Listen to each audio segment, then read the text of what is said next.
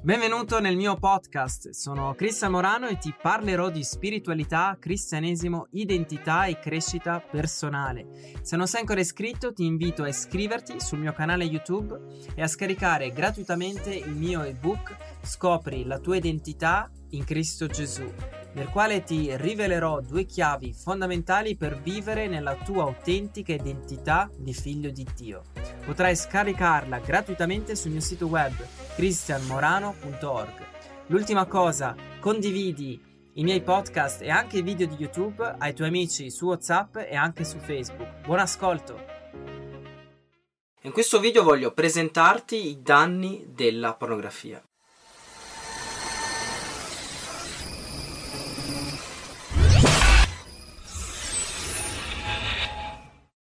Sono Cristian Morano e ti do il benvenuto sul mio canale. Se sei nuovo ti invito a iscriverti e ad attivare la campana di notifica.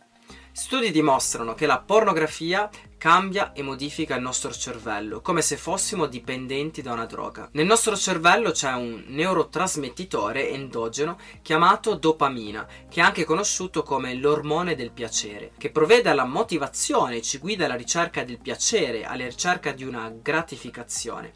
La dopamina svolge la funzione di un barometro, cioè determina il valore di un'esperienza, suggerendo cosa evitare, cosa in realtà approcciare e dove focalizzare la propria attenzione attenzione.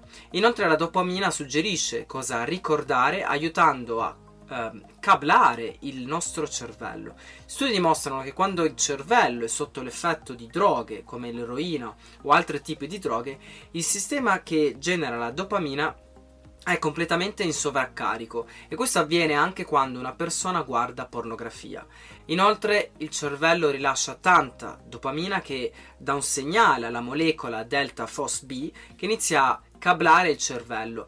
Il problema della pornografia è che cambia il nostro cervello, modella il nostro cervello e anche il nostro sistema di gratificazione e di piacere, portando l'uomo a non trovare più piacere in una relazione salutare, con un'intima connessione eh, con, con una persona, ma in realtà porta l'uomo all'isolazione e alla masturbazione per una gratificazione personale. Come conseguenza della dipendenza dalla pornografia, le persone perdono l'attrazione verso un vero partner, perdono anche l'attrazione al vero sesso e preferiscono guardare e rifugiarsi nella pornografia. Inoltre la dipendenza dalla pornografia porta problemi di eiaculazione o l'impossibilità di avere un orgasmo facendo sesso e nell'uomo causa una disfunzione dell'erezione e anche una eccessiva sensibilità al genitale. Inoltre sono stati riportati sintomi di depressione, sentirsi sempre stanchi, privi di energia, attacchi d'ansia, mancanza di concentrazione e di focus, mancanza di stima di se stessi e anche porta a chiudersi e a ritirarsi in sé e a rifugiarsi nel piacere invece di affrontare l- la propria vita affrontare un problema. Anche il cervello viene modificato e avviene una desensibilizzazione del piacere, cioè porta l'uomo eh, che è dipendente ad essere meno sensibile al piacere della pornografia, ma sempre con un maggior desiderio di guardarla, però in realtà non riesce a, esserne, a riceverne gratificazione. Questo perché la pornografia riduce l'attività della corteccia prefrontale del cervello, indebolendo la volontà e porta la persona ad avere bisogno di guardarla in modo ossessivo per avere una maggiore stimolazione. Inoltre la pornografia modella la visione del sesso e delle prestazioni sessuali e può portare la persona a sviluppare desideri perversi e ad avere anche una confusione sessuale di identità e di gender. Ora Voglio concludere questo video facendoti vedere uno studio fatto dalla dottoressa Valérie dell'Università di Cambridge.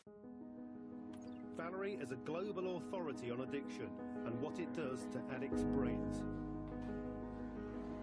In recent years, functional MRI scanners have allowed scientists to peer inside the brains of those addicted to substances like alcohol, nicotine, or cocaine to see how they differ from the rest of us.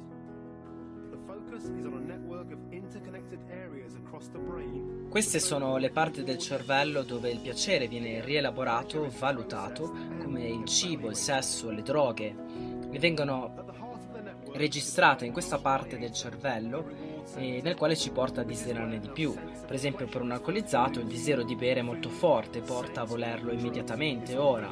Invece per una persona senza dipendenza può anche aspettare senza nessun problema.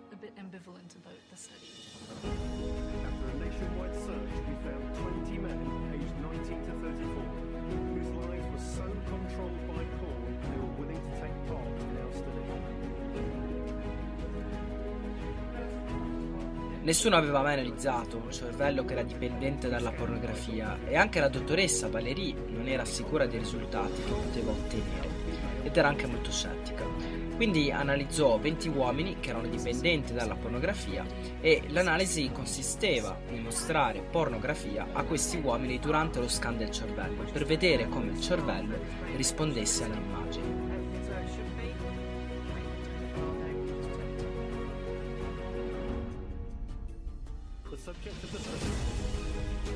La risposta fu sorprendente, cioè il cervello rispose allo stesso modo come se le persone fossero dipendenti da una droga, cioè con una forte reazione del cervello nell'anticipazione della pornografia, con una risposta fisica e anche dando priorità alla pornografia.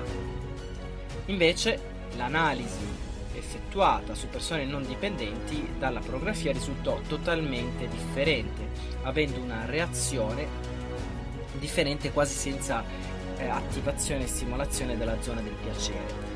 Questo per dimostrare che la pornografia è una droga e porta alla dipendenza, alla disfunzione delle relazioni e anche ad altri problemi a livello affettivo e sessuale.